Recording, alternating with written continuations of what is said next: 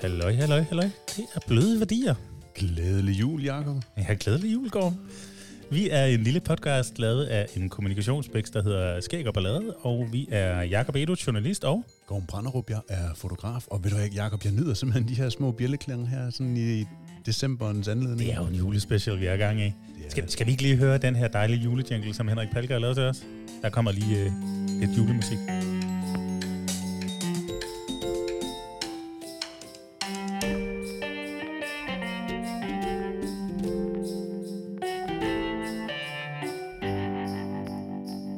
Ja, så bliver det jul igen. Mm, Dejligt. Jeg kan høre uh, bålet, det knitrer i baggrunden inde i Jamen, pejsen. jeg har tændt op i kaminen her. Det er simpelthen så håber, hyggeligt. at hytten ikke putter ned om ørerne på os. Og faktisk, fordi det er en julespecial, så er det også helt okay at øh, knase lidt i mik- mikrofonen i dag. Vi har øh, pebernød og brunkær. Ja, det er jo fuldstændig bandlyst ellers at spise i podcast, men vi tager en undtagelse i dag. Og vi har selvfølgelig en julegæst i studiet, det er øh, Thomas Mertz, og øh, Thomas han er en af Wham Fathers, som har skabt et koncept, der er en hjemmeside, et øh, community, der hedder Whamageddon. Og jeg øh, vil lige prøve at starte med at rise reglerne op for Whamageddon, så alle ligesom er med. Regel nummer et. Så man skal gå så længe som muligt, uden at høre Whams Last Christmas. Regel nummer to. Det her det gælder fra den 1. december og indtil midnat den 24. december. Regel nummer tre. Det er kun den originale version af Whams Last Christmas, der gælder alle mulige remix og, øh, og andre dub-versioner af den og sådan noget. De gælder ikke. Det er kun den originale. Regel nummer 4. Du er ude, når du genkender sangen. Og så er der bonusreglen, at øh, hvis du øh, ryger ud, dør, så øh, må du gerne poste med hashtagget Whamageddon på de sociale medier, så de andre ligesom kan se, at du nu er blevet whammet, som det hedder, og er rådet til Whamhalle, som er de hellige haller, hvor man går hen, når man er blevet whammed. Øh, Whamageddon, det øh, har pt. Øh, noget, der ligner 11.500 følgere på Facebook. Det er lavet af Thomas, som vi er i studiet i dag. Så øh, er der også øh, Rasmus, Oliver og Søren blandt de originale Whamfathers, ifølge Wikipedia. Og øh, hvis man går ind på deres webshop, så kan man blandt andet købe øh, Whamhalla sports BH'er, sandaler, kopper og en limited edition 100 flasker Whamhalla mjød i år. Øhm, spændende. Og øh, øh, udviklingen har, som jeg kunne læse mig frem til, været, at øh, det startede på noget, der hed GT Planet, øh, som GT Planet vs. Svam tilbage i 2010. I 2016, der røg de på Facebook øh, en, en, en øh, interessant øh, timing også i forhold til, at der var en gut, der hed George Michael, der stillede træskoene i 16. I 2017 blev det nævnt på, på nogle blogs, der hed Boing Boing og Lifehacker, som er, er nogle store communities for øh, primært internetnørder fra hele verden. Og i 2017, øh, der blev der også målt 100.000 besøgende fra 80 forskellige lande på deres hjemmeside. 2018, der tog det endnu mere fart, da den øh, britiske komiker, og nu skal jeg se, om jeg kan sige hans navn, Ramesh Ranganathan måske, øh, delte reglerne til Whamageddon på sin Twitter-konto, som øh, ligger og, og er omkring en øh, 400-500.000 følgere. Øh, der er kommet alle mulige afstikker af, af Whamageddon, for eksempel en, øh, en version, som hedder Poke Rolling, som handler om øh, The Poke's øh, Fairy Tale of New York, osv. Så, videre, og så, videre. så det her koncept har stille og roligt vokset sig større og større og større og større. Velkommen til, Thomas. Jamen, mange tak. Kunne du genkende øh, fortællingen her? Øh, Dele af den, ja. Okay. Dele af den. Uh, altså, jeg, jeg synes jo, det er vigtigt at starte med at sige, at, uh, at der er ikke nogen af os, som, som kører Whamageddon, som, som vi gør det, der synes, at ideen er specielt original. Det er i sidste ende, så handler det om, lad os lade være med at høre en sang. Ja. Uh, vi startede i Aarhus for 15 år siden. Ja. Uh, den her historie med GT Planet, den kender jeg ikke. Nej, det er Men, øh, Wikipedia, der synes, at det var sådan, det startede.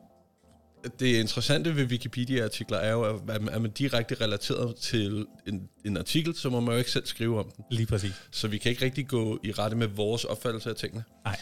Men, men som jeg siger, det er, det, er, det er gået hen for os i hvert fald blevet ret meget community-ejet projekt. Mm. Øh, der er ikke noget originalt i, i selve ideen. Jeg tror mere, det handler om den måde, vi har bygget øh, vores lille øh, hjørne af det her op, mm. som, er, som, som kan noget særligt. Og det skal vi høre en hel masse om. Jeg skal selvfølgelig lige starte med at høre Thomas. Er du on stadigvæk? Ja, Fedt.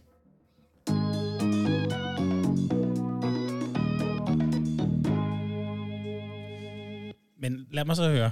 Nu øh, havde Wikipedia jo været kløjs lidt i det, men, men hvordan opstod den her idé om, at der er en bestemt meget, meget klassisk øh, pop-julemelodi, som du simpelthen bare ikke må høre i december? Hvordan, hvordan skete det? Jamen, øh, det interessante er jo, at alle kender den sang. Ja. Alle uden undtagelse. Og, og for os, øh, Rasmus, Oliver og jeg, der var det ret meget en, en konstatering af, at nu havde vi simpelthen hørt den overalt. Vi kunne ikke gå ned og have, købe en liter mælk, uden at skulle høre den tre gange på vej til og fra supermarkedet. øh, så vi startede sådan lidt for, for spøg for, os, for vores egen underholdnings skyld, og, øhm, og lave den her, øh, hvad kalder man det, run the gauntlet, altså at løbe spidsroden om, Ja. ja. hvor langt kommer vi egentlig, før det går galt. Og der kan man sige, øh, det, det var lige del leg, og lige del sådan et forsøg på at undersøge, hvor meget bliver den egentlig spillet, og, og sådan nogle ting. Ja. Så i, i mange år, der var det bare os i vores lille vennegruppe på Facebook, der skrev, ah, for fanden, nu, nu rører jeg ud i svinget. Og så havde man lidt hunderetten. Ja, ja, så, så blev man skånselsløst mobbet af sine venner, Ja. øh, kærligt selvfølgelig. Ja. Øh, og så i 16 øh, tænkte jeg, hvad, vi prøver at lave en, en Facebook-side og se, hvad der sker. Så hvis mine venner synes, det er sjovt, så er der nok også andre. Det var, det var mit gamble. Ja. Øh, og, øh, og, og, og, og det gik jo så over al forventning. Ja. Øh, må jeg nok allerede. Altså, vi tror stadig ikke helt på, hvor stort det er blevet i dag. Nej, for det er jo stukket fuldstændig af. Øhm, der er jo en god portion historiefortælling det her, og øh, Blødværdi er en podcast, der handler om storytelling. Øhm, jeg kan sige, for mig der er storytelling jo øh, et begreb, som, som dækker sindssygt bredt. Altså, det er tilbage fra, at man sad i hulerne og, og kiggede på øh, ja, øh, skygger på væggen og, øh, og malede, malede ting og så videre, og så, så er det egentlig bare blevet øh, penslet ud i alt lige fra øh, bøger og websites og musik og film og så videre. Øhm, en, en måde at kommunikere på, som, som vi i Skæg og Blad bruger i, i forhold til markedsføring i høj grad. Hvad, hvad er storytelling for dig, Gård?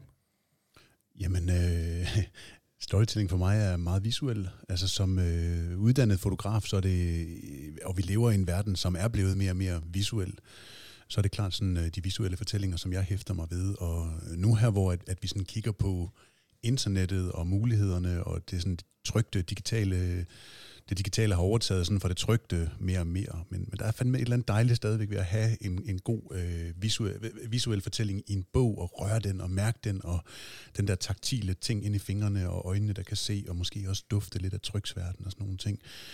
Øh, men når vi så siger det digitale, og, og, og det her, det lever jo i høj grad sådan på, på det digitale, så er der sådan en ting, som jeg nogle gange fascinerer os lidt ved, jamen det er, når der bliver taget et billede, og det så bliver fanget af nogle andre inde på, på nettet, og der så bliver lavet et remark af den. Og en af dem, jeg sådan husker, er en gut, der står med et billede, og så er der så en, der tager et billede og efterligner det billede og holder det billede, og så kører den ellers med billede på billede på billede på Mhm. billede på Ja, billede på billede derudad, og der bliver sådan fortolket, og der sådan hele tiden er en ny ting, der stikker ind i billedet, eller giver ud af billedet, så man har mulighed for ligesom at tage den ting og efterlade, og sådan bare fortsætte i det uendelige derindad.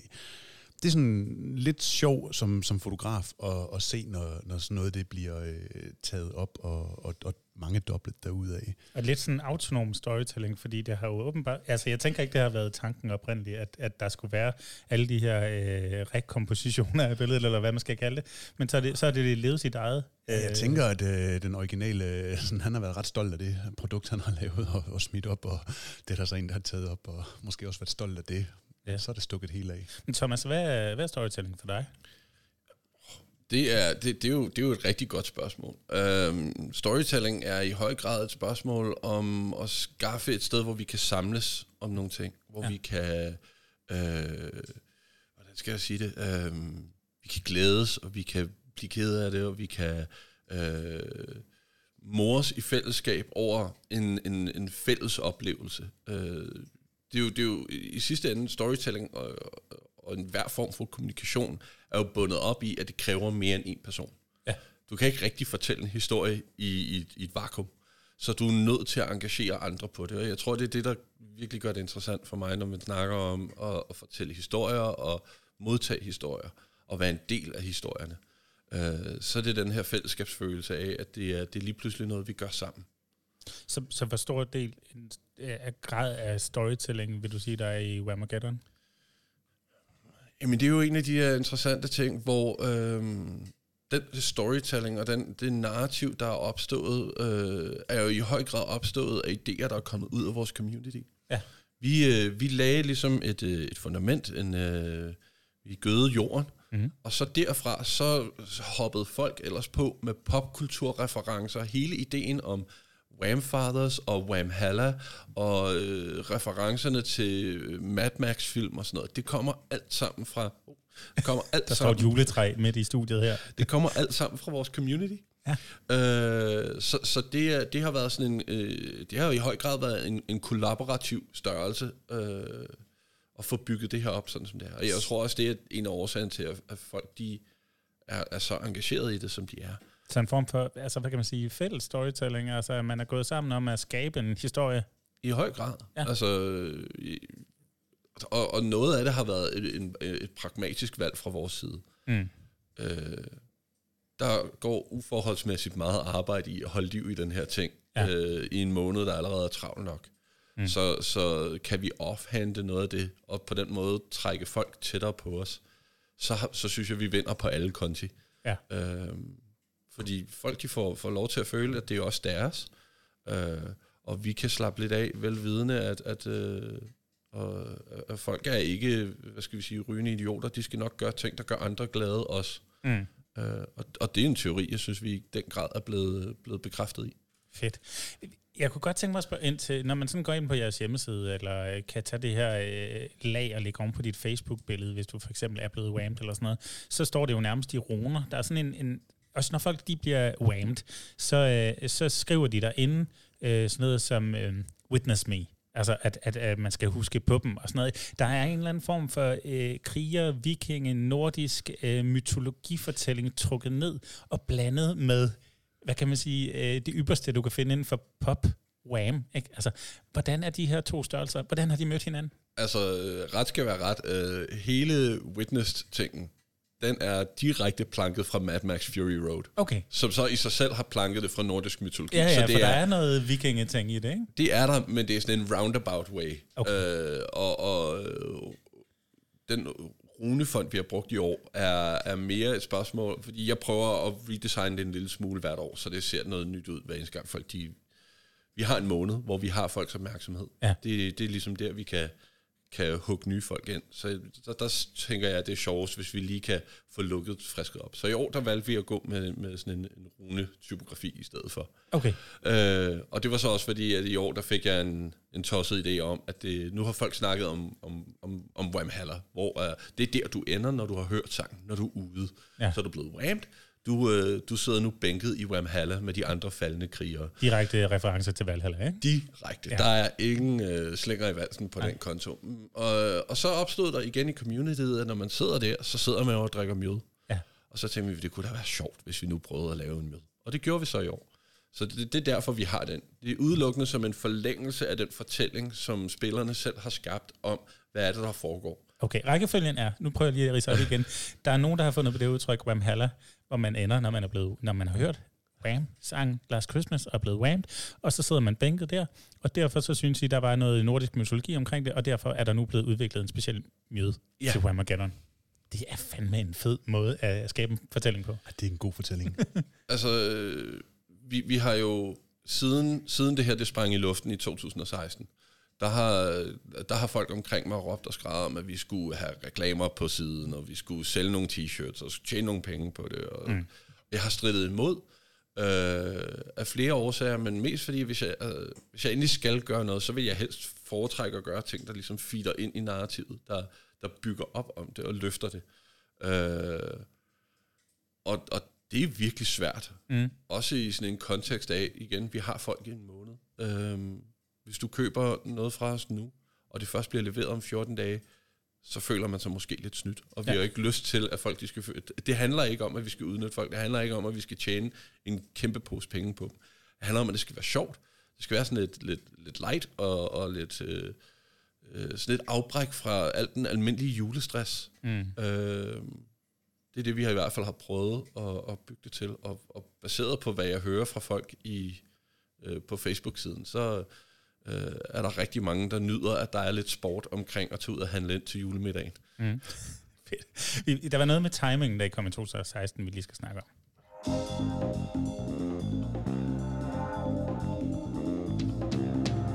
For fra at det ligesom har været et koncept blandt venner, så bliver det sådan rigtig rullet ud i, i 16 øh, på online-platform. Og, og, og det er på sin vis både heldig og uheldig timing, fordi at øh, en gut, der hedder George Michael, han går hen og dør den 25. i 12. 2016.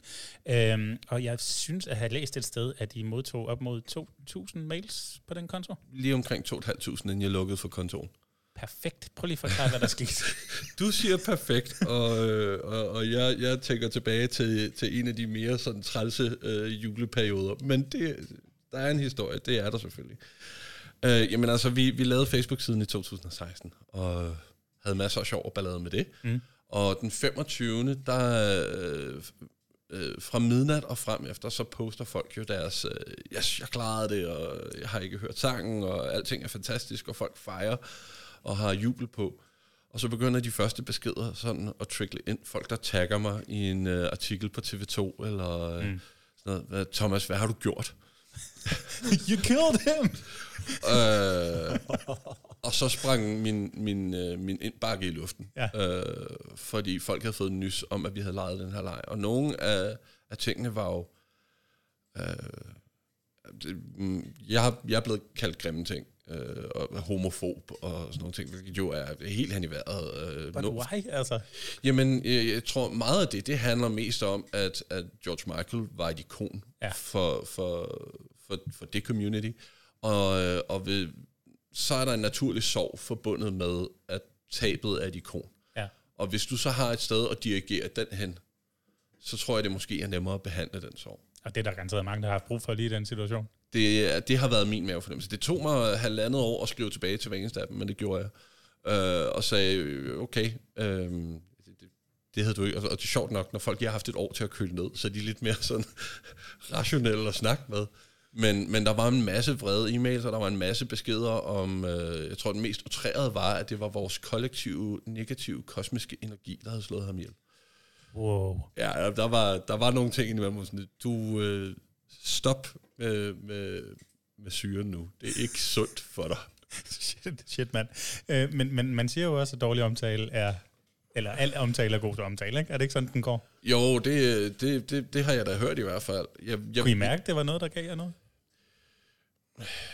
Jeg tror, det har givet en lille smule på, at folk lige pludselig var opmærksom på, øh, at der var noget. Jeg ved, at, at øh, jeg endte med at give, øh, sjovt nok, interviews til sådan de mere sensationalistiske øh, medier, vi har. Mm. Øh, her tænker jeg, øh, Ekstrabladet var meget interesseret i at finde ud af det, var meget interesseret i at finde ud af vores bevæggrund for den her leg overhovedet. Er det fordi, vi ikke kan lide popmusik? Er det fordi, vi hader bøsser? Øh, Men, men vi, vi er enige om, at de har kørt den helt december måned, ja, og det, vi er på bagkant. Ja, altså, vi, vi er, er er efter den, den 24. midnat, ja. øh, og, og, hvor at, ja, Ja. Det er impeccable timing. Det er, altså, timing uh, kunne ikke være bedre. uh, Oh, nu kommer der 2.500 mails ja, igen. jeg ved det godt, jeg ved det godt. Jeg skal lære at holde min mund lukket. Men det er jo et øh, kæmpe thumbs up for at svare 2.500 mails personligt. Det er kæmpe sejt.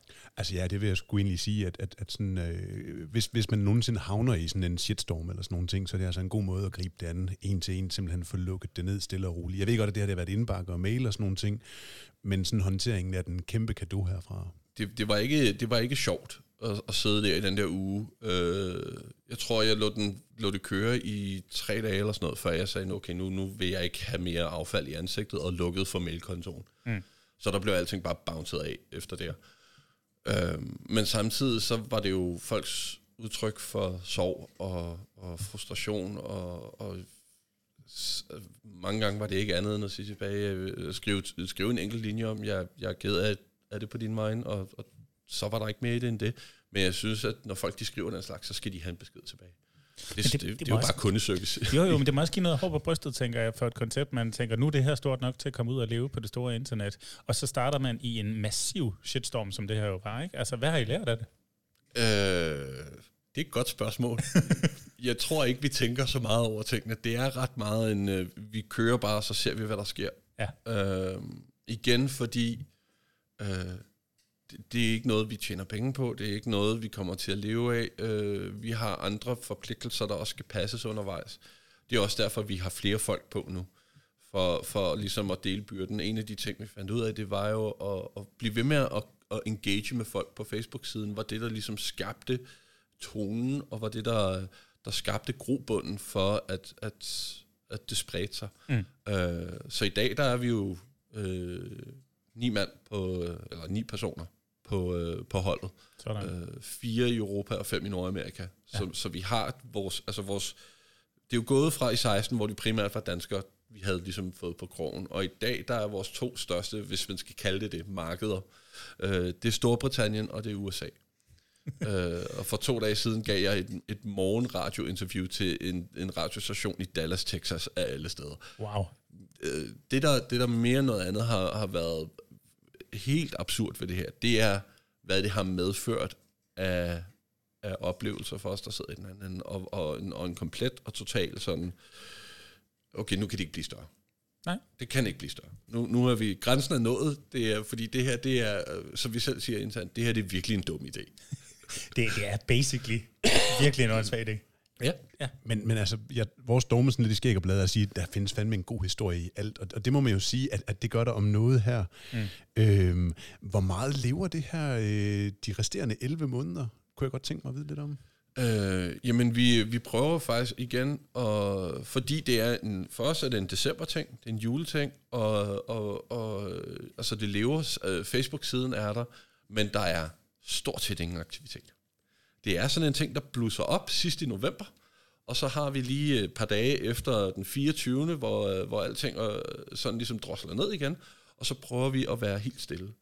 Øh, fordi igen, øh, det vi jo rent faktisk har folk, der har gjort ved at like den side, det er jo, at de har, de har givet os øh, en adgangsbillet til deres tid og deres opmærksomhed. Mm. Og den synes jeg, vi skal være, altså vi har et ansvar for at være varsomme med den. Øh, og være ansvarlig over for ikke at misbruge øh, det commitment, der er opstået der. Og der ville jeg ønske, flere virksomheder gjorde det på samme måde. Men, øh, men igen, når vores primære formål ikke er at tjene penge, så er det jo nemt nok at sidde og sige. Øh, men det interessante er netop, at, at vi kører ned, og så har vi folk, øh, typisk så en måned eller to før, laver vi en enkelt post. I år, der lavede vi en... Øh, Søren han postede et billede af en sovende George Michael. Og øh, der er stadig en måned til. Okay, vi ses om en måned, venner. Mm. Øh, og det har været vores, vores mest delte post til dato. Med, jeg tror, det var, det var noget med næsten 1000 shares og mm, næsten 100.000 øjenæbler, der har været forbi den. Det er jo tal, som virksomheder sidder og drømmer om. Ja. ja. Øhm, men, men det har simpelthen været, der, der fik I vækket jeres community igen. Og, og det er jo sådan en, vi, vi, vi nudger lige og siger, vi er her stadig, og vi skal nok komme og lege med jer. Øhm, så øh, bare vær klar til, til, til løjer og ballade.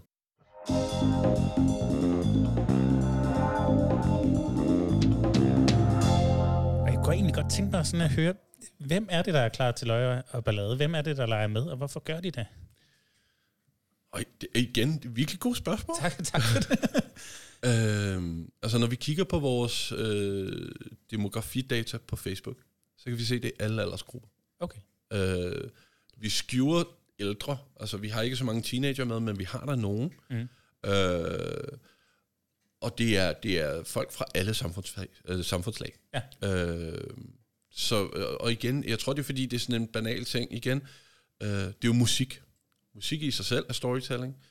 Musik i sig selv er jo en ting, vi alle sammen deler. Mm. Og, og en god ørehænger er en god ørehænger, uanset om du tjener 10.000 om måneden, eller om du tjener 100.000 om måneden. Mm. Ja. Øh, så der tror jeg alene, at det er noget så simpelt som det, gør, at rigtig mange, de, de laver et buy på det. Ja. Øhm, og hvorfor? Ja, hmm, jeg tror, der er lige så mange svar på det spørgsmål, som vi har deltagere, hvis jeg skal være helt ærlig, mm. eller tæt på. Øh, det, jeg hører rigtig meget, det er, at der er rigtig mange, der synes, det er, øh, at det er en virkelig rar ting at have noget, der ikke handler om julestress, og beskæftige sig lidt med at gå lidt op i i december måned. Mm. Fordi der er jo opstået nærmest sådan en stresskultur omkring julen. Den ja. skal være perfekt. Hvis ikke julemiddagen har både hvide og brune kartofler, og hvis ikke der både er and og steg, så er alt ødelagt, og, ingen, og ingenting er godt igen. Det er sådan en, et, et, et mærke på præstationskulturen et eller andet sted. Ikke? Altså man skal fandme, og de rigtige billeder skal på Instagram. Og Præcis. Uh, og der tror jeg det, at vi kommer ind og laver... Altså nogle af de historier, vi har fået, det er... alt fra amerikanske soccer moms, der skriver, ej, hvor er, det, hvor er det faktisk sjovt, at vi kan lave den her ting sammen, og der er et sted, hvor jeg kan snakke med nogle folk, og, og, og, og, og det ikke er pressende, og, og, det, og, og nogen synes endda, at det faktum, at vi ikke har en reel præmie, du kan vinde ved at vinde, er også en fed ting. For, mm. Og ikke fordi det er sådan en, men så her, der har du fået et deltagelsestrofæ, øh, men mere sådan en, jeg gør det, fordi jeg synes, det er sjovt. Ja. Og det er den eneste årsag til, at jeg gør det. Ja. Og det er også det, vi fortæller folk. Vi har skrevet nogle regler, og dem i sig selv er der meget diskussion om. Det var dem, jeg læste op her, da vi begyndte, ikke? Præcis. Ja. Bare sådan noget som, hvornår er midnat den 24. Det er i din egen tidszone, kunne jeg læse, ikke? Der, Jo, altså, vi, vi, vi har sagt det, altså i, i høj grad, så siger vi til folk, I må selv fortolke dem. I er voksne mennesker, vi tror på, I kan finde ud af det. Øh, fordi allerede tilbage i 16, mængden af beskeder og spørgsmål, vi fik om, om at vi skulle klarificere og være dommer for, hvordan andre havde noget sjov og ballade. Og der tog vi ret hurtigt en beslutning om, men, men det handler faktisk ikke om det. Nej. Det handler om, at du skal spille det på den måde, du synes, der er sjovt.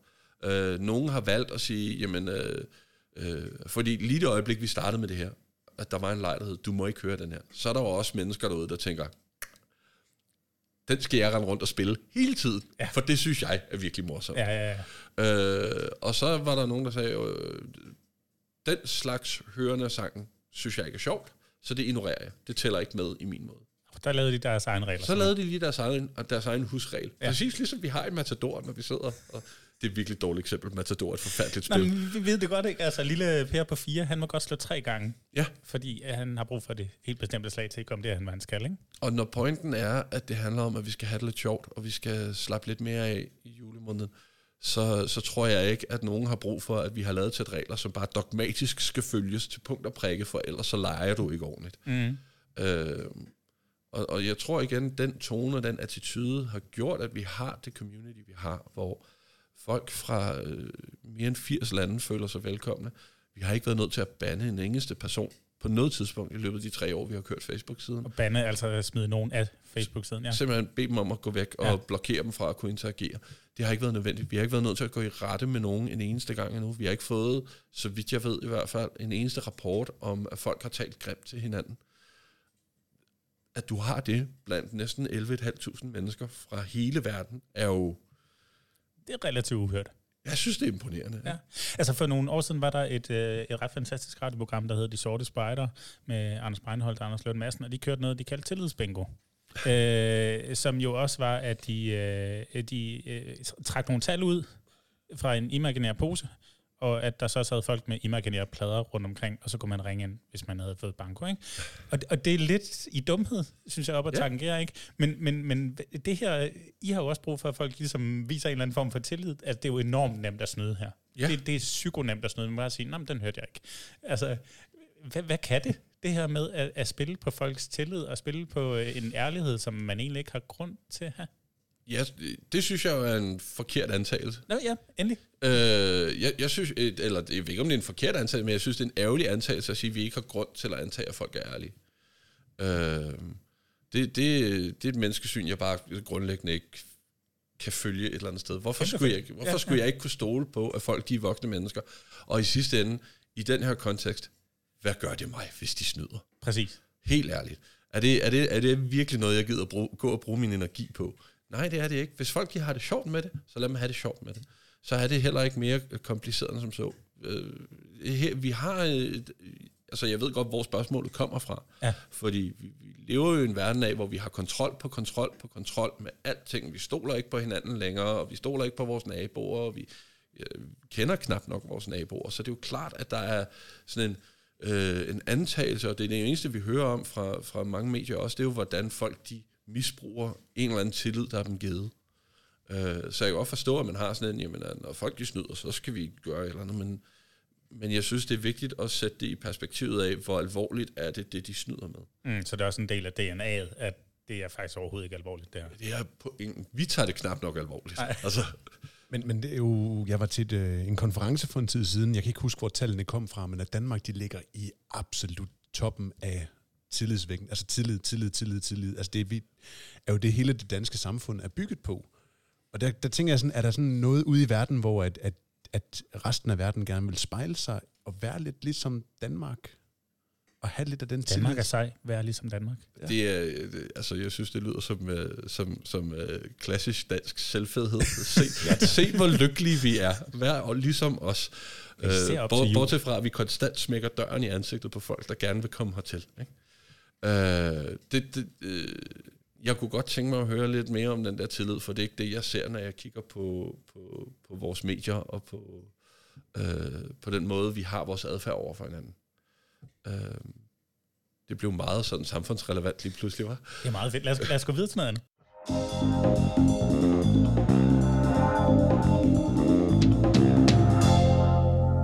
Yes, jeg fik også lige Thomas lidt tættere på mikrofonen her.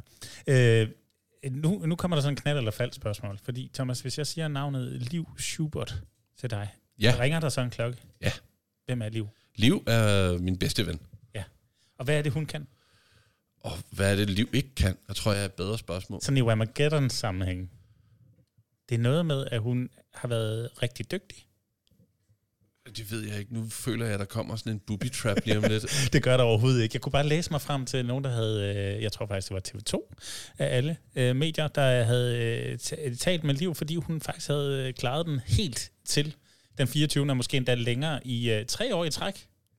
Og det, ja. øh, altså, er, det, er det almindeligt, at man gør det? Jeg tænker, det, det virker lidt som en overjordisk indsats. Hvis du spørger mig, nu har vi lige været inde på snyd og tillid og sådan noget.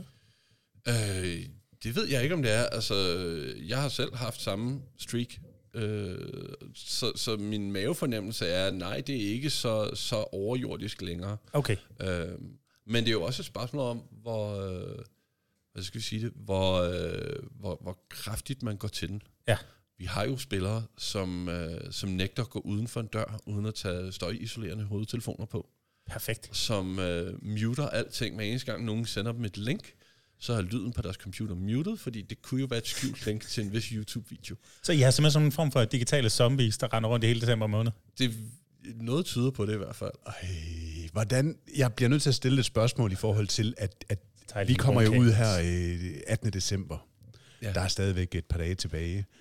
Hvordan vil vores lyttertal se ud øh, øh, efter den 24. midnat i forhold til den her podcast, tror du? Det, øh, det kommer an på, om jeg ender med at fortælle, om I spiller et stykke musik eller ej, tror jeg. men men, men øh, Det kunne vi aldrig finde på. jeg tror, øh, jeg tror, at jeres lyttertal vil, øh, vil, vil få et lille bump. I hvert fald blandt øh, de danske spillere, vi har. Jeg tror, det, det du sidder og fisker efter, er, om folk simpelthen er for nervøse for at lytte til sådan noget her. Altså, jeg sidder og fisker Ja. efter, at, at, Ja, det- at, at der simpelthen ikke er nogen, der lytter til det her, før at vi er kommet på den anden side, Ja. fordi de ved, at det handler om ja. Wham. Du kan være helt 100 på det. Øh, jeg var i God Aften Danmark sidste år med det her, og, og folk sad og kommenterede på Facebook, at, øh, at det synes de var sygt fedt, men, øh, men at de havde altså ikke tænkt sig at se med.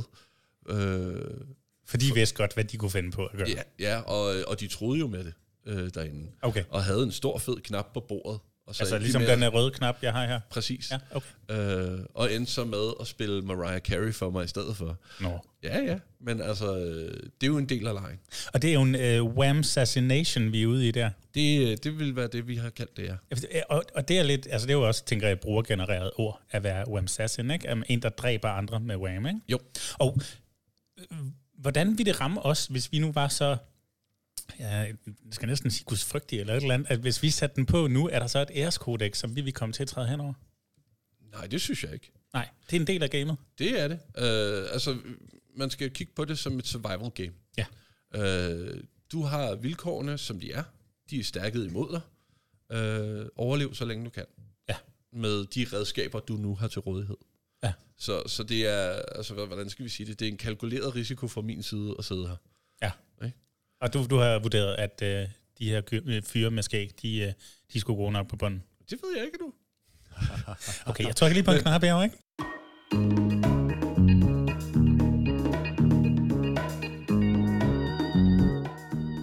For jeg synes, det, var, var en, det bliver rigtig interessant her, det er, når vi taler uh, SoMe og SoMe Community især. Øhm, kan du ikke prøve at sætte nogle ord på, hvordan det er, I bruger jeres uh, sociale medier, og især hvordan I bruger hele communityet? Jamen, øh, det vi gør, det er jo... Primært så opererer vi på Facebook. Mm. Øh, vi prøvede Twitter øh, på et tidspunkt og konstaterede, at det, det virkede ikke for os. Øh, det der med 140 beskeder eller tegn, som det var dengang, det var ikke nok til, at vi synes, vi kunne kommunikere sjovt. Nej. Øh, og det har de så hævet til 280, men det er stadig forsvindende lidt i forhold til den måde, vi gør tingene på. Ja, det er relativt langt, I skriver. Ja. Ja. Øhm, og så og Instagram har vi også sprunget henover, fordi øh, vi, vi, vi bruger primært ord, og Instagram er billeder og video. Mm. Og alene det, at der står video på, er jo, er jo der, folk de har nogle... Øh, Der mister I jeres følgere. Øhm, så, så, så vi holder os primært til Facebook, og det har været, det har været en, en, en øh, synes jeg, en uforbeholden succes. Øh, og, og vi gør det på et par forskellige måder. Vi, øh, vi prøver at lave jævnligt sådan nogle field reports, mm. som er sådan en status af slagmarken på tværs af planeten. Ah. Så vi får spillere i Australien til at melde ind, hvordan det ser ud i deres ende af verden. Vi har spillere i øh, øh, Nordamerika og Sydamerika, som fortæller om, hvad de gør for, eller hvad der foregår hos dem, og de oplevelser og, og nærdødsoplevelser, de synes, at måtte have. Fedt. Øh, så det er en måde, vi, vi ligesom engager dem på. Ja, jeg hørte om en fra Rom, der med den, at hun øh, havde fået et chok, fordi de havde spillet Wake Me Up Before You Go Go i radioen, og det ja. var en reel nærdødsoplevelse. Det er, det, er en, det er en klassisk bait and switch, faktisk. Hvad, hvad, hvad betyder det? Jamen, øh, at øh, en bait and switch er jo den her med, at du viser en ting, og så øh, i sidste øjeblik, så vipper du det ud for noget andet. Ja, ja. Og rigtig mange har den oplevelse, når de hører... Jeg ved ikke, om det er, fordi der er et eller andet i musikken, der minder, at de to sange minder om hinanden, Aha. i et eller andet optagts øh, ting. Men der er rigtig mange, der har, der har den oplevelse, når nogen spiller uh, Wake Me Up Before You Go Go, som jo er i øvrigt er en fantastisk pop, popsang. Helt sikkert. Ikke så julet som den anden. Men... Ikke så julet. Nej. Men når man så har et community, som, som lever over hele verden, altså hvor, hvor, du siger, I har folk siddende i Nordamerika, fordi I bliver jo nødt til at holde liv på tværs af alle tidszonerne. Hvordan, hvordan, hvordan styrer I det? Jamen, øh, det, det gør vi egentlig ved, at når vi har lavet en post, og folk de interagerer på den, så er vi inde og kommenterer på deres kommentarer. Vi, vi har bare en samtale med folk. Det er egentlig ikke øh, så odiøst. Øh, der er ikke en eller anden stor forkromet strategi. Vi har ikke, øh, vi har ikke en produktionskalender, som, man, som jeg ved, man har fra andre steder, hvor vi siger, men så på søndag, så poster vi det her. Øh, vi har en chat, også øh, folk imellem, hvor vi sidder og snakker om, øh, har vi postet noget, noget i dag? Nej, det har vi måske glemt. Lad os lige få et eller andet op. Så en stor fed fuckfinger til contentkalenderen rundt omkring. Ja. I hørte det her først. Ja. Det ved jeg ikke. Det, jeg, jeg er sikker på, at hvis, det, hvis, det, hvis du går nok op i det, så har det jo en værdi. Men Klar. for os, der er det, der er det spas og ballade. Øh, så, så altså, vi laver vores, vores battle reports, vores field reports, og så laver vi vores... Øh, øh, vi havde nu her... Nu er det første fredag. Det er tid til de første julefrokoster og julefester i virksomhederne. Dødsfælde uden lige. Hvad, øh, hvad gør I for at beskytte jer selv derude? Og så kan folk skrive ind med deres tips. Og det er alt fra bestik DJ'en til ørepropper til at løbe på toilettet ved øh, koordinerede tidspunkter. Og, og, Jeg læste også en, der var, hun var sådan en charts for øh, juleplaylisten på sit arbejde, og havde simpelthen været inde øh, minutiøst og finde Wham alle steder, altså øh, Last Christmas, og få den fjernet fra, øh, fra alle spillelister og sådan noget. Altså folk går sgu op i det. Ja, det, øh, det er lidt tosset, men de, de kan gå virkelig til den. Jeg med tænker, der ligger nogle timers arbejde der, ikke? Jo. Ja. Men det er heldigvis ikke vores timers arbejde.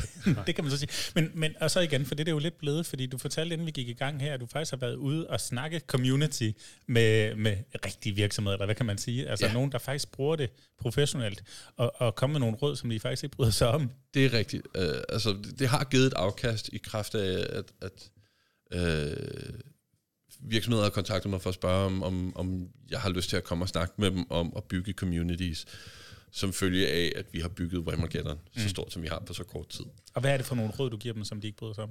Lad være med at selv ting. Mm. Øhm, det, er, det er i og for sig, øh, øh, tror jeg, guldkornet det er. Og igen, så er det jo et spørgsmål om, vil du, vil du bygge noget short term, vil du bygge noget long term? Hvis du er interesseret i sådan på den, på den lange bane, og, og, og, og, og engagere i dine kunder, så tror jeg, at det, det værste, du kan gøre fra starten af, det er bare at blive ved med at sælge dem ting. Ja. Øh, fordi folk kan godt se det. De kan godt gennemskue det. De kan godt se, hvad det er, du prøver at gøre. Og, og, og, og, og vi har jo efterhånden, må vi jo erkende, at, at tingene er blevet så kyniske, at, at virksomheder kigger på, på mennesker, som udelukkende som pengepunkt, de kan tage penge ud af. Mm. Og der tror jeg, at vi, vi, øh, vi, vi meget snart havner i et, i et, i et skift, sådan dogmeset, hvor, hvor man bliver nødt til at kigge tilbage på og sige, "Men hvis vi gerne vil være her i lang tid, øh, så bliver vi nødt til at få en relation til de her folk, som er andet end bare, I er vores profitkilde. Mm. Øh, så, så der er der nogle marketingafdelinger og nogle salgsafdelinger, der har fået så et chok, når jeg har stået og sagt, at det er meget fint, men I skal bare snakke med dem. I skal bare Ja. ja. øh, engagere dem og, og vise dem, at I rent faktisk er interesserede. Og, og, og, og folk kan godt se forskel på det. Ja. De kan godt se, om man mener det eller ej, og om man gør det udelukkende med henblik på, øh, og om lidt, så, så sender jeg dig lige en faktura for, at vi har snakket sammen. Og når I så selv fremturer med badesandaler, hyggetæpper og sports og, og limited edition mjød, Ja, hvordan forklarer du det? Ja, og jeg, jeg er helt med på, at der er et, der er et split her. Ja. Øh, vi har jo, altså lige siden vi startede, så har folk jo øh, råbt af mig, at vi skulle tage og tjene nogle penge på det her, Mm. og det er jo fedt, at der er så mange der er engageret i det. Der er en hel masse penge at komme og hente, og jada, jada, jada. Øh, og jeg har stridet imod øh, indtil i år, fordi dels så var, der ikke, var det ingen større udgift at drive det her, end at det kunne jeg klare af egen lomme.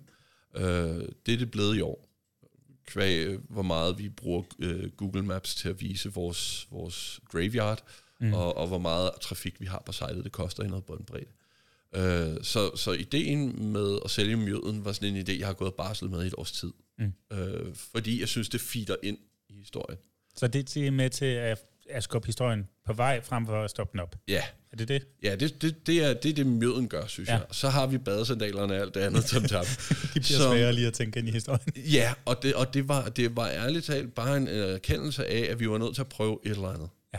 Og så fandt jeg et, øh, et, en, en virksomhed, som lever af at lave det, der hedder dropshipping. Ja. Øh, så vores avance per enhed er utrolig lav, Ja. men til gengæld så skal vi ikke ligge inde med et lager af et eller andet, som vi måske aldrig nogensinde kommer af med. Øh, så vi tænkte lidt, vi sad og kiggede igennem, hvad de havde i kataloger, og tænkte, det, der var der nogle, nogle spøjse ting imellem, og så lavede vi den klassiske, vi tager ting og kaster det op på væggen, og så den see what sticks. Ja. Øh, og jeg kan så også konkludere, og at, at det her det bliver det eneste år, hvor vi gør det. Okay. det der har virkelig ikke været rent på. Nej. Øh, vi har solgt et par badesandaler. Fedt, og det tænker jeg til gud til jeres lytter i Australien, som, Yes. eller ikke lytter, men Det- altså jeg bruger, ja. Der var øh, en australier har valgt, at øh, de skulle have et par badesandaler. Der er jul jo noget, man fejrer nede på stranden Ja. med en barbecue, ikke? Så, så, så på den måde, den, den, den del, som jeg troede var den mest syrede og outrerede, har vi haft et salg på. Vi har, vi har solgt en baby onesie, hvor der står got whammed på. Så der er en eller anden baby i Texas, der kommer til at rende rundt med det her på. Øh, men ellers så har det, har det virkelig ikke været indsatsen værd. Og hvordan med mjøden? Øh, mjøden er gået okay. Jeg tror, vi har øh, solgt 24 flasker eller sådan noget. Igen, ikke vildt. Ud af 100? Ud af eller 100. Ja. Så kigger man jo frem mod næste år. Er der sådan nye produkter, eller bliver shoppen så lukket ned? Jeg, eller tror, hvordan? jeg tror bare, vi opgiver det. Okay. øh, mængden af arbejde, der gik ind i øh, at prøve at få det her stablet på benene, og mængden af stress øh, gør det ikke det værd. Ja.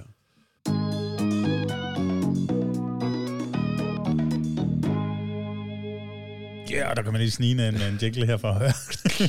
Wham. Nej, øhm, nu name-dropper du alt muligt med, at øh, Australien, Texas, øh, folk, der sidder i Nordamerika og, og, og styrer øh, kommentarerne, i, når I ligger os over herhjemme og sådan noget. Jeg kunne godt tænke mig bare lige at spørge sådan helt, hvor stort er det her? Kan du give mig nogle tal? Ja, det kan jeg. Øh, altså, vi har de der cirka 11.500 Facebook-likes. Mm. Øh, sidste år i december måned, der ramte vi, øh, hvis jeg husker ret, omkring 370.000 besøgende på hjemmesiden. Hold da magle. Øh, unikke besøgende. Øh, mange, mange flere sessions, for folk var tilbage ind og kigge ind imellem. Og det er Ja. ikke fordi, der foregår vildt meget på den hjemmeside. Nej, det, den er sådan, det er sådan en one-page-agtig ting med, øh, ja, du kan se, hvem der er døde, og du kan læse reglerne, og that's about it. Ja. Nogle social media links. Øh, helt nede i bunden er der et link til vores Facebook-side. Perfekt. Jeg, jeg, jeg hader, når man sidder og presser, folk, presser ting ned i halsen på folk, så Ja. jeg prøver at undgå at gøre det selv. Ja. Øhm, Men, men, men altså, så, øh, I må jo kunne gøre et eller andet rigtigt, siden der er så mange, der, der runder siden alligevel. Jamen, øh, jeg, jeg tror, en del af det er, fordi at siden bliver delt separat fra Facebook. Mm. Altså, der er jo andre, der gør det her, og vi kan jo se, bare i år er der sprunget om, om, omkring et par hundrede knock-off-sider op på Facebook omkring det her. Okay. Øh, skal jeg passe på med at sige knock-off igen. Ideen er ikke original. Men, men der er andre, der har løbet med det samme og taget det navn, vi bruger, og, og har kastet det på. Og så tror jeg, at der sker noget organisk med, at folk de googler det, og så dukker vores site op. Ja. Og så får vi noget, noget trafik den vej fra. Klart.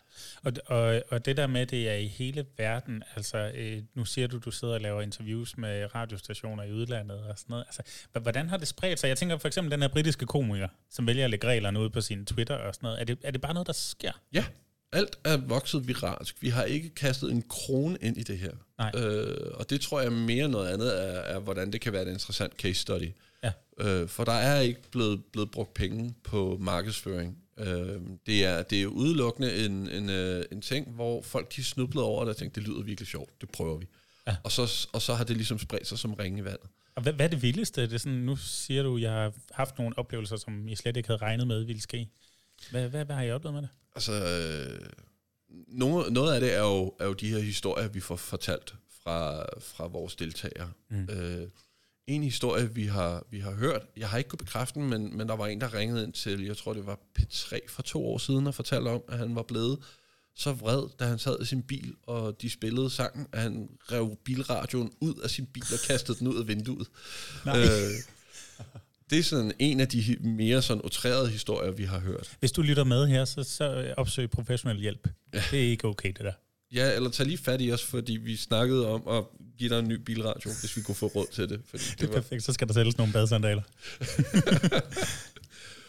men, men, øh, men det er... Øh, det, det, jeg tror mere end noget andet, så er det, er det opmærksomheden, som er ved, og, og den, den mængde folk, der ligesom er gået ind i det, som har, virkelig har overrasket os. Ja.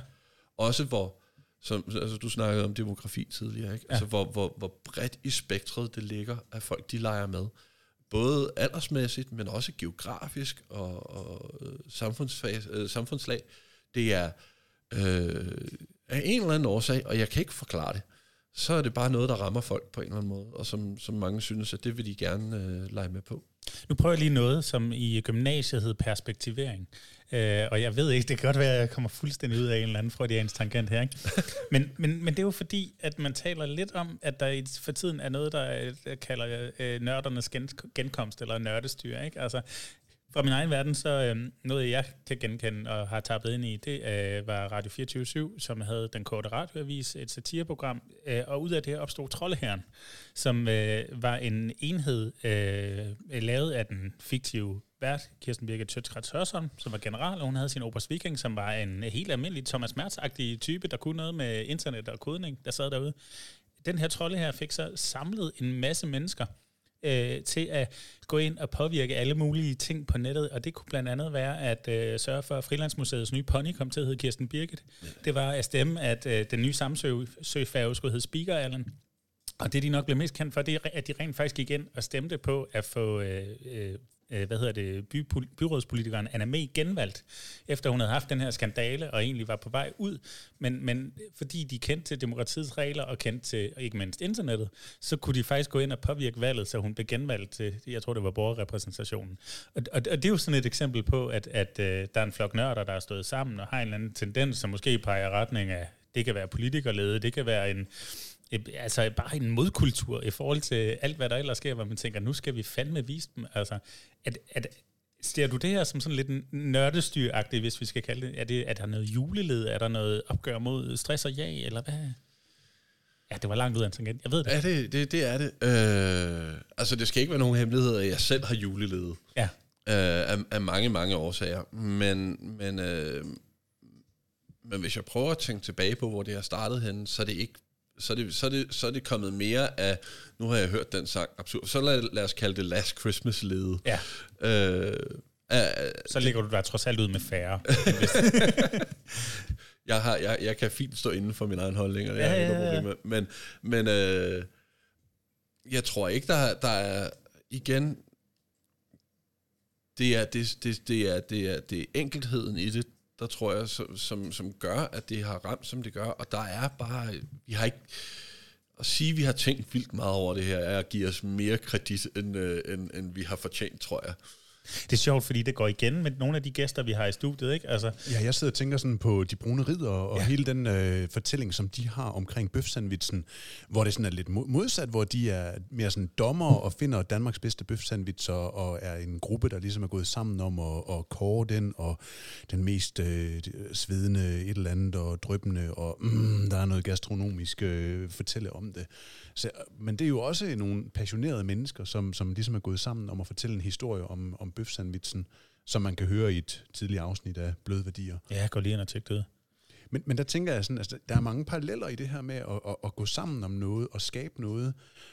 Hvad, hvad er det, altså, har I mødtes, og hvad er det, der, altså sådan helt, hvad er det, der driver jer til at fortælle den her historie og blive ved med at fortælle den? Jamen, øh, jeg tror, årsagen til, at vi bliver ved, er, at, at nu ruller bolden ligesom, og, og bordet har fanget. Mm. Øh, fordi jeg, jeg skal ærligt indrømme, at, øh, at det der, det, de der sidste to uger i november op til, der har jeg virkelig travlt med at få alting øh, på plads. Øh, men, men, men der er virkelig ikke meget, altså der er virkelig ikke gået meget omtanke i det her. Det, det synes jeg, vi vender tilbage til. Det, øh, jamen det, det, er, det er ret meget en, øh, og, og jeg tror, det er mere toneangivende for, for, for den vennegruppe, jeg har, og den flok, vi er, der, der startede det her, det er, at vi, vi har en tradition for lidt at gøre nogle sære ting indimellem. Ja. Og, øh, og nogle gange så bider det os i røven, som for eksempel nu at have ansvaret for 11.500 menneskers juleleg. Øh, For at vende tilbage til de brune ridder, så, så sad de jo også og sagde, at vi kunne bare godt sandwich, så det var et tilfælde, og det blev den, og så videre.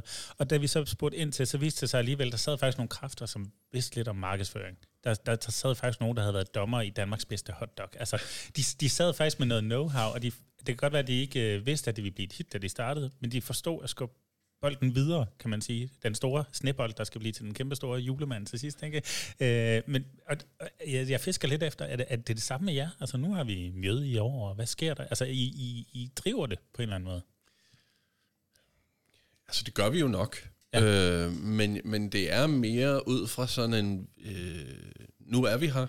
Her, her er vores... Øh, jeg plejer gerne at tale om det sådan, som at, at vi alle sammen har sådan forskellige parametre for den hverdag, vi har. Mm. Og nu har vores parametre ændret sig, sådan, så at vores december måned indeholder det her.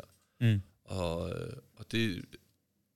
I hvert fald for mit vedkommende, der er det sådan lidt... Øh, bordet har fanget nu. Mm. Så nu, øh, nu har vi et ansvar for de her folk, der har, der har sagt, her er en adgangsnøgle til min opmærksomhed, øh, og så vil jeg gerne blive ved med at sørge for, at de har noget sjov og ballade at, at lege med. Øh, Hvor længe bliver I ved? Kommer I til at kunne leve af det her? det tror jeg ikke. Nej. Øh, Vil du? Hvis du kunne? Ja, for jeg synes, det er sjovt. Ja. Altså, og jeg synes, det, de historier, vi får fra folk, er, er noget af det bedste ved december måned for mig. Øh, det feedback, vi får, er, er afgørende. Øh, vi har et endgame. Altså, vi har et mål, hvor vi, hvor vi har sagt internt, her stopper vi. Det fortæller jeg jer ikke om. Det er, det er, det, det Heller er ikke, hvis en jeg siger, jeg hemmelighed. trykker på den. Jamen, det, så er det det, du gør. Nå, okay. Øh, Så falder du på marken ja, for den gode sag. Ja, fordi det, det, den er for os og for os alene. Det er vores leg med lejen, så at sige. Mm. Øh, vi kan snakke om det, når mikrofonen er slukket. Men det er også med til at holde jer motiveret, tænker jeg. Det- I har en større fortælling. Det tror jeg. Ja. Øh, men, men, øh, men sådan i det, i, det, i det, hvad skal vi sige, hverdagsagtige omkring lejen, øh, det er, der er ingen forkromet plan. Der er ikke nogen stor tanke. Det Der er er ingen femårsplan, der er ingen uh, idé om, øh, hvad mjøde skal være næste år, hvis der skal være noget, eller... baseret på, hvad vi har oplevet i år, så, øh, så, så, så, så laver vi ikke den samme slags ting igen. Vi har nogle idéer til, hvordan vi vil udvikle lejen lidt til næste år. Vi har Folk har åbenbart svært ved at læse tekst på en hjemmeside, så der er nogle ting, der skal laves om med den måde, folk de øh, klikker sig ind på den. Der er noget designmæssigt, og der er nogle spiltekniske ting, vi vil lave om. Men der er ikke noget sådan... Øh, øh, om 10 år, så har vi øh, Whamageddon-imperiet, og, øh, og, Sidder i et eller andet et tårn af glas og stål et eller andet sted. ja, og En går alle sammen i meget dyre jakkesæt. Og, Kæmpe figur af George Michael op på toppen ja. og sådan noget. Ja. If, if anything, så, så er det at rejse penge til at bygge en statue af uh, St. George. Det er fedt. Hvad med ham den anden? Ham misser man altid på. Ja. Uh, vi er forsigtige med at snakke om ham. fordi uh, vi vil helst ikke have endnu et dødsfald på samvittighed. Okay, jeg kan godt se, hvad det her det bærer. det er fair nok.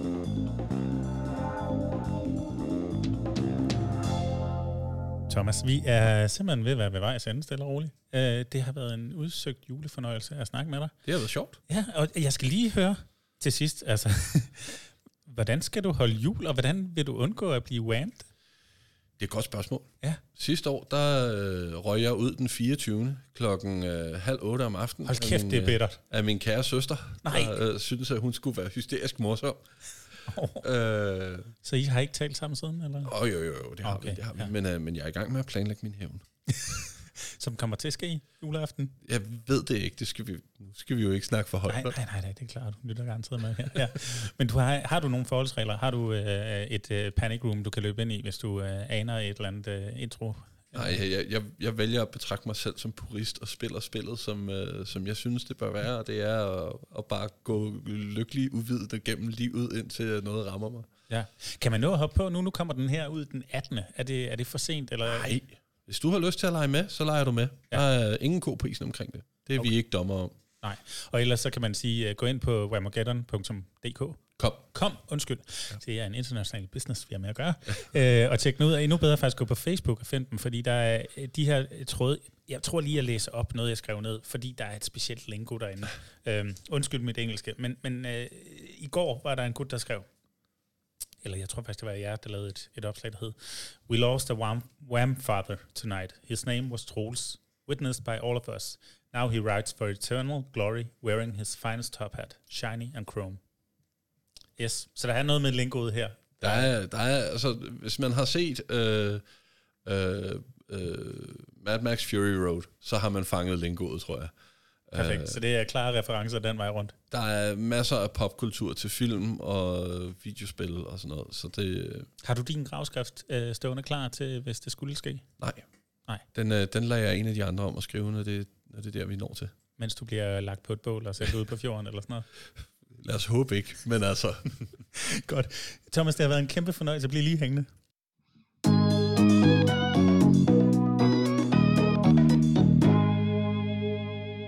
Ja, fordi vi plejer nemlig altid lige at slutte af med sådan et godt, gammelt, velkendt spørgsmål, hvis man hører, hører bløde værdier, og det er, hvordan synes du, det har været ved?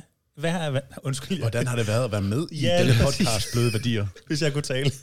Jeg øh, ud af munden. Det har været en fornøjelse. Ja. Det har været hyggeligt. Har jo øh, dejligt i jeres lille studie, hvor, øh, hvor vi sidder med knitrende pejs og, og brunkager og alt andet godt. Mm. Det, det kan varmt anbefales til andre, der får chancen. Er der dukket noget op i forhold til sådan dine tanker om den storytelling, der ligger i Wamageddon, mens vi har snakket? Der er et par idéer, der har, der har sådan begyndt at vise ekoet af deres tilstedeværelse i baghovedet. Mm. Og hvad med opmærksomheden på at brugen af storytelling? Har du... Øh... Jamen altså, storytelling ved vi jo er, er jo sådan en integreret del af det, vi gør. Fordi det handler om at give folk muligheden for at fortælle sådan deres egen historie om, hvordan de blev ramt og, og sådan nogle ting.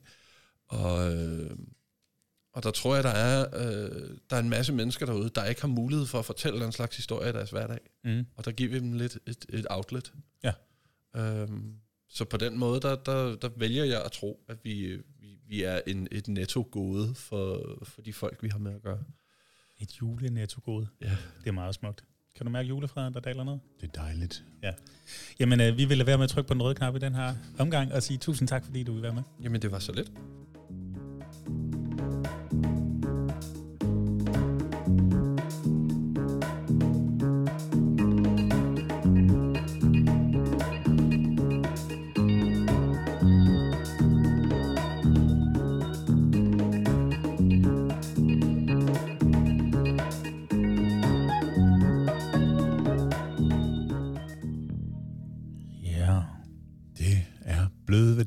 Tilbage igen. Og ja. nu øh, er Thomas gået hjem og fejrer jul, og prøvet at holde sig ørerne, hver gang de spiller Last Christmas. Og vi øh, holder gang i ilden her i pejsen, som I hører knitre i baggrunden. Det er dejligt lunt, og jeg har taget mit julesweater på. Gløk det har jeg ikke, det siger jeg, fordi det er. Knasende pebernødder. Mm, pebernødder. Pebernødder. Det er øh, julestemning i den lille julehule her ved Skæg og Ballade. Og, ja, for øh, pokker. I lytter stadigvæk til øh, Bløde Værdier, og øh, Jakob, hvis jeg må stille dig et spørgsmål omkring øh, nogle af de ting, som øh, sker og ballade, eller vi har ild i lige nu, hvad har vi så gang i? Ja, jeg har fået at vide, at jeg skal zoome helt ind på en episode, vi er gang i. Og, øh, og den, øh, det kommer til at handle om, at jeg her øh, sidste fredag sendte en øh, færdig film afsted til øh, Teater Flux, som vi har arbejdet sammen med tidligere, og de har faktisk også været gæster i en, en tidligere podcast. Gå ind lidt tilbage og, og lyt den. De lavede i øh, sommer en produktion, der hed Betonkadaver, der spillede ud på Vestkysten. Og udover at vi øh, lavede noget PR-arbejde og lavede en trailer til det, så øh, var vi også hyret til at filme gennemspilningen af den her vandreforestilling ude blandt bunkerne ude øh, ved Vesterhavet ved Tyborgen. Og øh, hvis vi skal prøve at zoome ind til det, nu er, nu er anledningen, at vi afleverede den færdige film, men, men selve produktionsforholdene her var noget anderledes, end hvad vi ellers har arbejdet med. Og, øh, og det var faktisk, at, øh, at vi blev udstyret med et kamera hver, og øh, Gorm skulle ud over at optage video, også lige tage stillbilleder. Og så havde vi øh, en gennemspilning øh, med en gruppe mennesker til ligesom at, at fange den her forestilling, fange essensen af den. Vi havde fået et hurtigt rundown, gået lidt rundt ned på, på stranden med produktionslederen. Men ellers så øh, blev der sagt øh, showtime, og så, øh, så, gik, så gik den vilde jagt ned på stranden. Kan du huske det, Gorm? Jamen, jeg var øh, blæst over, fordi det var jo ikke bare, altså det var en vandreforestilling. Det betyder, at folk de skulle vandre fra den ene bunker til den anden oplevelse i den næste bunker, og, og se og høre og dufte, mærke og lytte, fordi man havde alle sammen sådan nogle øh, trådløse hovedtelefoner på, mm. hvor der blev sendt øh, et, et, et live feed øh, ind i øregangen på dig, så du ligesom kunne træde ind i den her historie, ind i den her forestilling. Og når man så skal bevæge sig i tung sand og stille udstyr fra stillbilleder over til øh, levende film, altså det er en, øh, en svær disciplin, fordi for mig der er det to forskellige måder at tænke på. Ja, og samtidig sådan forestil jer, at vi har Vesterhavet, der bruser i baggrunden. Vi har støvregnen, der stille og roligt begynder at vise sig på himlen, og på kameralinsen desværre også.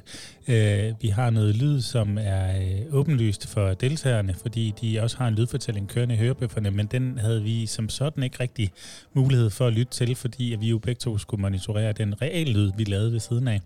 Så os to, der render rundt der i støvregn, øh, havets brusen, det er koldt, vi kan ikke øh, høre, hvad der sker i bøfferne, og øh, vi skal hele tiden passe på ikke at være hinandens frame, så vi, øh, så vi filmer hinanden. øhm, og og det, var, det var sgu noget af en, en gang ekstremsport for sådan to fotografer, men, men det fede var så at sidde med materialet bagefter og finde ud af, hvor, hvor vellykket den her fortælling egentlig blev fortalt. Og en forestilling, der varede op både næsten halvanden time, tror jeg faktisk, de var ude. Øh, den, den fik vi kortet ned til fire og et halvt minut. Øh, og stadigvæk, hvor man fangede essensen, hvor man fangede nogle af stemningerne, og, øh, og ikke mindst, hvor man fik hele øh, settingen med bunkerne og Vesterhavet med. Så øh, den blev afleveret i fredags efter øh, lang tid, fordi at vi, både vi og de har haft travlt med alle mulige andre projekter, men, men det spændende er, at øh, der faktisk er dialog omkring at genopsætte betonkadaver nu. Så der var nogle støttegiver, der skulle holde møde nu her omkring, øh, omkring muligheden for at genopsætte det. Så øh, selvfølgelig så skulle filmen gøres klar. Og, øh, og jeg er rigtig stolt af den her lille produktion, og jeg glæder mig til, øh, at vi kan vise den.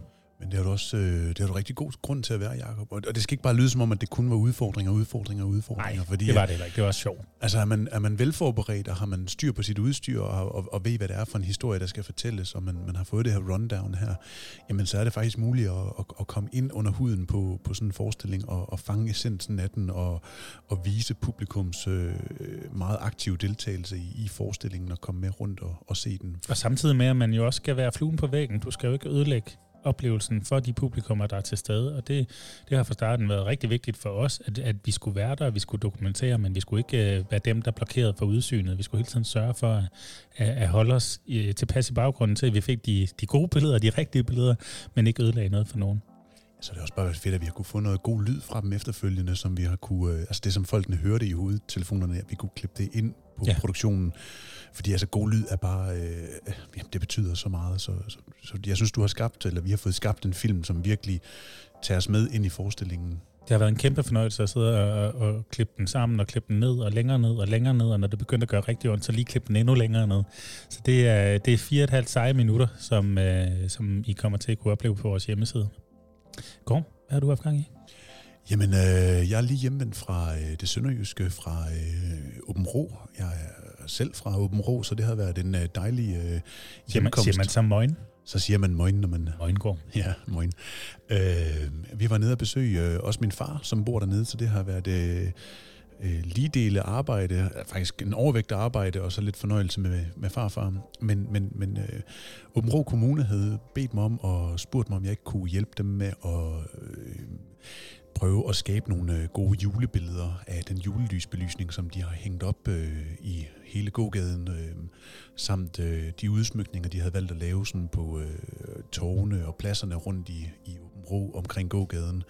For enden af gågaden, der kommer man ned, og det er virkelig, øh, hvis I kan nå det, så tag et smut til Åben Rå og opleve julehjertebyen et øh, super, super, super initiativ, hvor de har taget små historiske, de har taget historiske bygninger og lavet dem til små øh, huse, hvor der er levende værksteder i, og øh, hvor man kan smage på øh, æbleskiver, øh, stegt i fedt på øh, brændekomfuret og suppe, og rigtig mange gratis glæder og oplevelser. Børnene, de er de er pjattet med det. De kan tage et øh, lær at køre et, et, et lille tog, øh, kørekort og øh, kælke ned af sådan en øh, kælkebakke, de har lavet. Og, altså, der er rigtig, rigtig fine julestemningsoplevelser. Øh, Hvordan kommer man så til sådan en opgave som fotograf at prøve at indfange de stemninger? Jamen, øh, for mit vedkommende, så prøver jeg på at, at komme godt rundt om det, og være i det, og prøve at sanse det og opleve det, og se, om jeg kan skabe nogle lag. Øh, det vil sige, at, at jeg faktisk har øh, banket på ved forskellige huse og øh, gået ind i opgangen. Og, og det er altså de rigtige huse, ikke minihusene? Nej, nej, ja, det er rigtigt. Altså langs med gågaden har jeg været inde ved øh, folk, der bor der, for at, at se, om jeg kunne komme op i højden og prøve at se, om jeg kunne få et, et perspektiv, hvor jeg ligesom kiggede igennem det julebønd og, og, og kunne bruge næste række af julegirlande, der hang hen over gågaden. Og den næste, og den næste, og den næste, som flere lag i mit billede med handlende nede på strøget. Øh, så, så for mig så er det det her med, at man, man altid siger, jamen altså bevæg dig rundt, bevæg dig rundt, bevæg dig rundt, se, opleve, sans, opleve, og så prøve at skabe dine billeder ud af det. Altså når man øh, mange gange, jamen, så prøver at ændre frame ned fra frøperspektiv til fugleperspektiv, og, og her der kom jeg i højden og i dybden og i lav og ja, bag ved noget, så der har været rigtig mange fine elementer. Fik du også øh, gløk og julehjerter? Jeg var øh, nede og spiste mig øh, lidt for midt i øh, alt det gode nede i julehjertebyen i Åben Rå. Og det, det der sker, når man sender Gorm til Sønderjylland. Men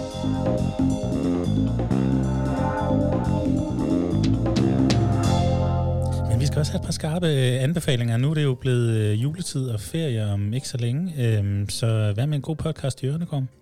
Ja, og øh, jeg har taget en øh, vanvittig spændende podcast med her i dag, som jeg gerne vil anbefale, som øh, er radiofortællinger inden fra, øh, hvad hedder det, P1. På listen over bestialske gerninger ligger Peter Lundin i top 3.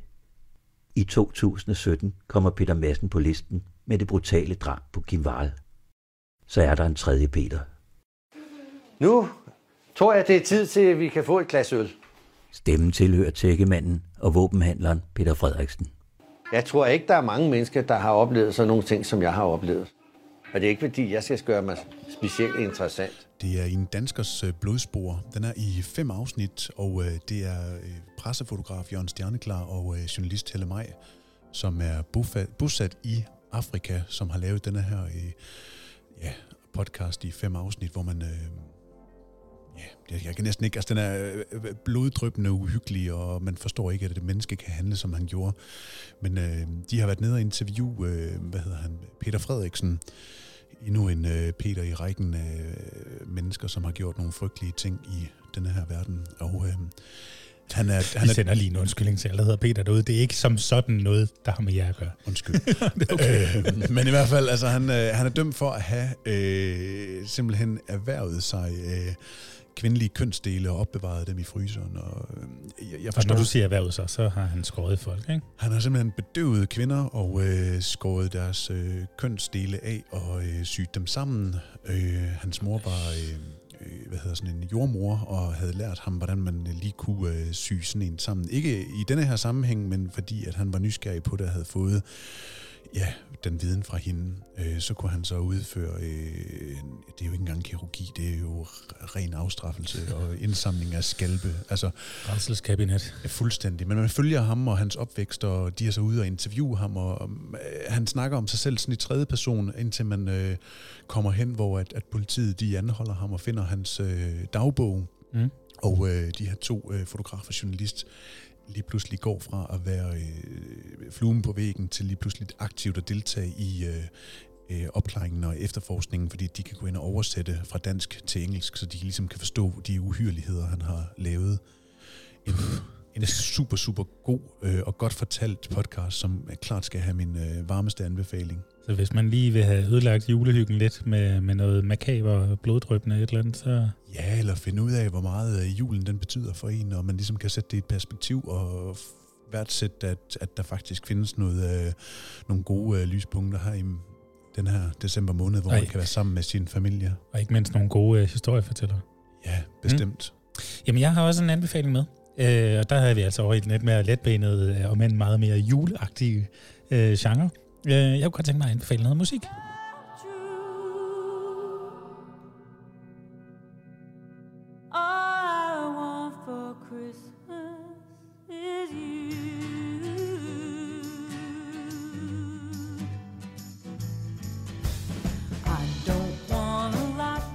Og det øh, er helt konkret øh, et, øh, et, et lille band, det er en tomands virksomhed, der hedder She and Him, som jo sjovt nok består af en kvinde og en mand. Og øh, manden, det er den amerikanske øh, folk musiker, musiker der hedder M. Ward, og øh, han er teamet op med en, øh, hun er egentlig oprindelig skuespiller, hun hedder Zoe Deschanel, og har optrådt i øh, en del spillefilm efterhånden, blandt andet øh, den, der hedder 500 Days of Summer, og den øh, serie, som man kan finde på flere streamingtjenester, der hedder New Girl. Øh, de mødtes i studiet til at indspille en, en sang på et tidspunkt i forbindelse med et filmprojekt, og fandt ud af, at det klikkede faktisk for dem. Så de lavede det her lille band, der hedder Shane Him, som er sådan helt utrolig øh, skramlet og lo-fi og så videre.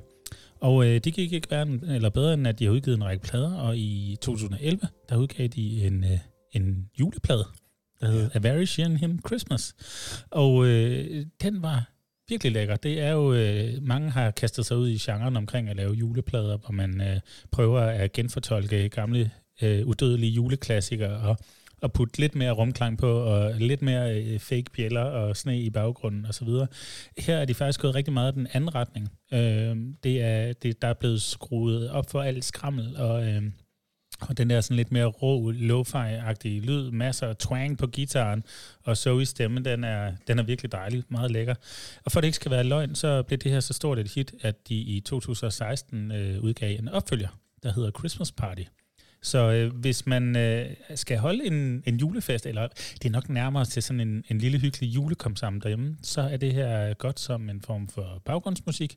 Jeg bruger det også selv, hvis jeg lige skal skrive et julekort, lige vaske op efter julemiddagen eller et eller andet, så, øh, så er det altså virkelig, virkelig lækkert at sætte øh, Sheehan på med deres, øh, deres to juleplader.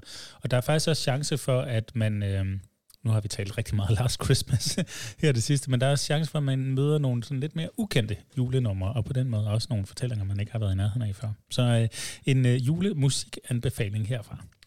Og når vi er ved julemusikken, så kan jeg jo ikke lade være med at endnu en gang at rose den gode øh, Henrik Palke for at have lavet et øh, ypperligt øh, stykke øh, juleinspireret øh, jingle, øh, outro, intro for os. Skæg ja.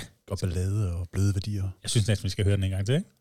Ja, men øh, er det den, vi, øh, er det den, vi øh, slutter på? Så vi slutter på toppen? Ja, det, det tror jeg faktisk. Den røde knap, jeg havde siddet og teaset for hele, hele vores podcast her igennem, det er ikke Wham's Last Christmas. Det er faktisk Henrik Palkes julejingle. Nej, det er stort. Hvis du vil vide mere om Skæg og Ballade, så kan du gå ind på www.skægogballade.dk.